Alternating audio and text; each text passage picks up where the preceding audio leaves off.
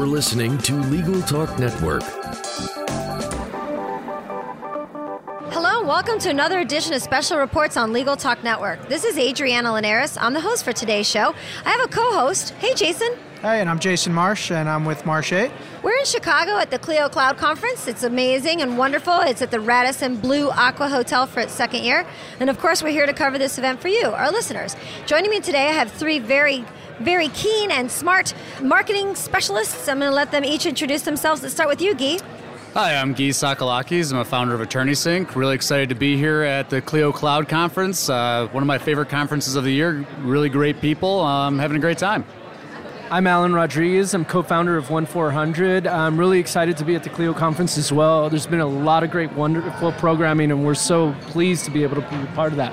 My name is Eva Hibnick, co-founder of One 400, and this is our first time at the Clio conference, so we're super excited. And we just gave a presentation on sales and marketing. So uh, it went great. That's great. Before we get started on some substantive stuff, I'm going to ask you a couple questions. What is One 400? Glad you asked. I uh, mean, and especially the name. Yeah, you know, yeah, I yeah. guess that's really what I'm asking. So it's kind of a trick question. I, I We I actually think, yeah. ask it a lot. I ask a lot Right. of tricky questions. on our business cards, we actually have it on the back. What does One 400 mean? I know what it is. It's a What you- rule. It is. Yes, it is what a rule. What kind of rule? A rule about marketing. Yeah. Yeah, so- well, we should all know Close that enough. here. Yeah, but it, So- it governs. I'll let you the- guys say it. Right, right. Yeah, yeah, it governs attorney advertising and solicitation in California. So oh, that's the specifically rule in one four California. hundred. Oh, very interesting. Okay, so I just wanted to know about one four hundred, and then Gee, your last name is really hard. Tsakalakis. Once you get past the first T, it's really not that bad. What is it? Tsakalakis. I guess Sakalakis. Is that the flaming cheese you get at It's the very uh, the similar. Greek That's restaurant? Saganaki. All right, and I know. actually, some of my friends call me Saganaki, so it's okay if you want to call me that. Well, cool. That's fun. All right. So, Gyi, you did a presentation in the legal technology track called Be Where Clients Are Looking Leveraging Local Online Legal Marketing for Your Firm. And then Eva and Alan did one uh, also in the legal technology track called Tools and Techniques Streamline Your Marketing and Sales Process.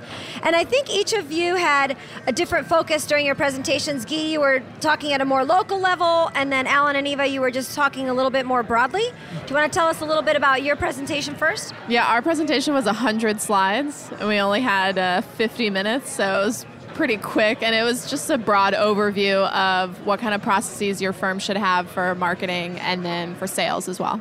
Uh, mine was about local uh, online marketing. So we really talked about how the the real world and the internet are kind of the lines are blurring, and so there's a lot of things you can do offline uh, to give yourself better visibility online, and um, you know putting your best foot forward in terms of having uh, where permissible, happy clients sing your praises, and the impact that can have on uh, generating uh, more business from the web.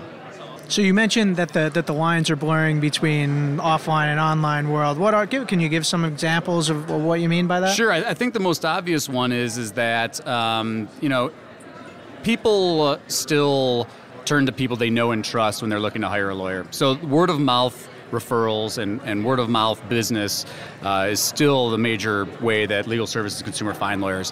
However, in the past, that's kind of where it stopped. Uh, you'd get someone's business card, maybe their phone number, but now legal services consumers can go online and do a lot more research about you, and, and they expect to see information about you, right? They, they expect to see happy clients singing your praises, they expect to see you taking leadership positions, and so the stuff you do in the real world uh, impacts what your web presence or the stuff that your uh, potential clients see about you online, and, and those things play a role in their consideration set in deciding whether or not you're the right lawyer for them. And so, how do you address address that in a practical sense? Is it asking your clients to review you on popular review sites, or what other things would you suggest in that? Yeah, so you know, maybe stating the obvious here, but the, the starting point is providing great service to clients and, and doing some of the things that Jack uh, talked about, uh, making your interactions with them more effortless. Because you, you know, if their clients aren't happy, they're not going to go online and say happy sentiment about you. So that's where it starts. Uh, but then I think there's things you can do to nudge clients. Uh, you know, let them know what opportunities there are for them to who, the clients who are happy. And you know, a lot of clients will come to you and say, "Hey, you know, I really, really happy you were able to help me. Thank you so much. Is there anything I can do to help you?" Uh, I think that's a great opportunity to say, "Hey, you know what? If you're willing, you know, head on over to my Google My Business page or my Facebook page or whatever uh, to say something nice." And I think the other thing to keep in mind is is that uh, you've got to be a little bit careful because some states are more restrictive on how you can encourage clients to do that. Ah, Um, so obviously, I always encourage people to check with their state bar before they're you know doing anything online, get familiar with their rules. Uh, but I think thinking like that is a good step in the right direction for uh, helping communicate that online. Great, that's awesome advice. All right, one four hundred guys. Now, you, so you said you talked a little bit more about some of the big picture stuff on the practices that firms should be implementing. What what are some of those things? The big picture, you know, strategic approach that a firm should be thinking about in terms of what they should be doing. Yeah, so uh, I, I think what we tried to focus on what's what's that kind of next step, right? So very accurate information in terms of how people are engaging with attorneys, but you know not every website visitor or any kind of researcher turns into a client that first time go, right? So there's a significant number of steps that one can do to implement to make sure that they increase engagement. So we talked a little bit about remarketing. For instance, if your website is uh, receiving X number of visitors, but maybe your contact rate is only one or two percent, whatever efforts and time you put forth into driving that traffic over to your website, you know, you want to kind of um, capture more of that opportunity. So remarketing is a great way to do that. Can we, for the people that maybe Yeah. aren't totally sure what remarketing is, Right. can you explain that or just a I don't Sure, know. remarketing is, is a type of marketing where um, you have an ability to reach people after they visited your site. The perfect example I like to give, it's like you go on Amazon.com, you're shopping for, I don't know, a pair of shoes, vacuum cleaner, something along those lines, and then you navigate away, you didn't purchase that time, and you go to a blog. You see that advertisement for that vacuum cleaner or that pair of shoes following you around, right? You staying top of mind. When you're ready to buy, you click on that ad banner, you get to that pricing page, you check out, and that's remarketing, right? Gotcha, So, okay. so with law firms, uh, somebody might be comparing your firm against another firm, something along those lines, and then kind of staying top of mind once they get to that point of purchase. Very important, very cost-effective way of converting clients. So it sounds like it, where you may be spending a lot of money to drive visibility and traffic to your Right. website. You know, some percentage of those people are going to leave. Right. So that it's great if you can continue to keep your message front and center even after they've left, left your website. Right. Yeah. So that's one example of how you can recapture, you know, some of uh, that that data. But I think overall, taking a more strategic approach to make sure that you're optimized for receiving business. You know, other modifications that you might make to your website, your social media profiles, making sure that you're accessible, as accessible as necessary. What about social media? I, I want to get both of your opinions on, on how effective social media is as, as a channel uh, for law firms to generate new business. And does that does that matter what type of practice it is, whether it's you know a business firm or uh, something else? Yeah, so we, we tell firms to really think about social media as in brand awareness, not really client acquisition. You can acquire clients, but it's probably going to take some time. So it's really just another avenue to showcase your knowledge and experience. And so we went over social media both on the organic side, so using Twitter, Facebook, LinkedIn, but also paid. Because with paid social media, you can target pretty effectively by industry, even by title. So we really encouraged all the attorneys to kind of try and think outside the box when they're thinking about marketing. So we gave examples of like experiential marketing as well as kind of one of the newer marketing that mean? trends. Yeah, so the example we gave was Corona, the beer, um, Very familiar with that. yeah. commissioned some chalk artists and they did this like huge sort of mural on the ground that sort of was 3d effect and then put um, a chair there. And so people were going on instagram because it was a cool picture right? So it was like a trending picture. And so that's an example of experiential marketing. It's just uh, basically indirectly promoting yourself by Getting doing something creative. cool. Yeah. And engaging so People love to share that on social media, right? They take pictures of themselves, and as long as there's appropriate branding, you know, those are going to get reshared, and it's all impression advertising at that point. Yeah. Well, that's great.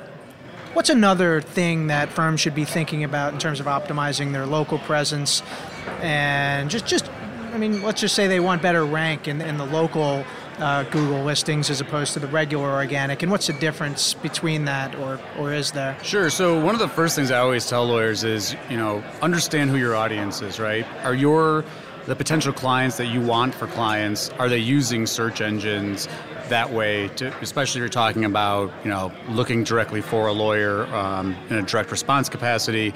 And, if, and there certainly are segments of lawyers that that's true for.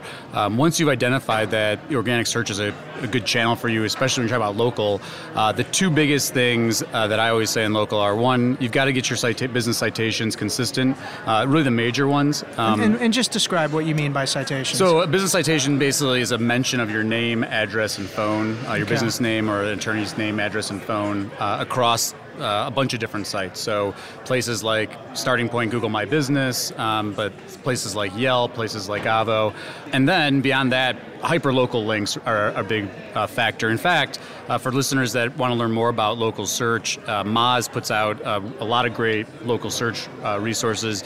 Full disclosure, I'm a participant in the Moz Local uh, Search Ranking Factor Survey, but you get a lot of different voices on some of the things that they've seen work for getting local results.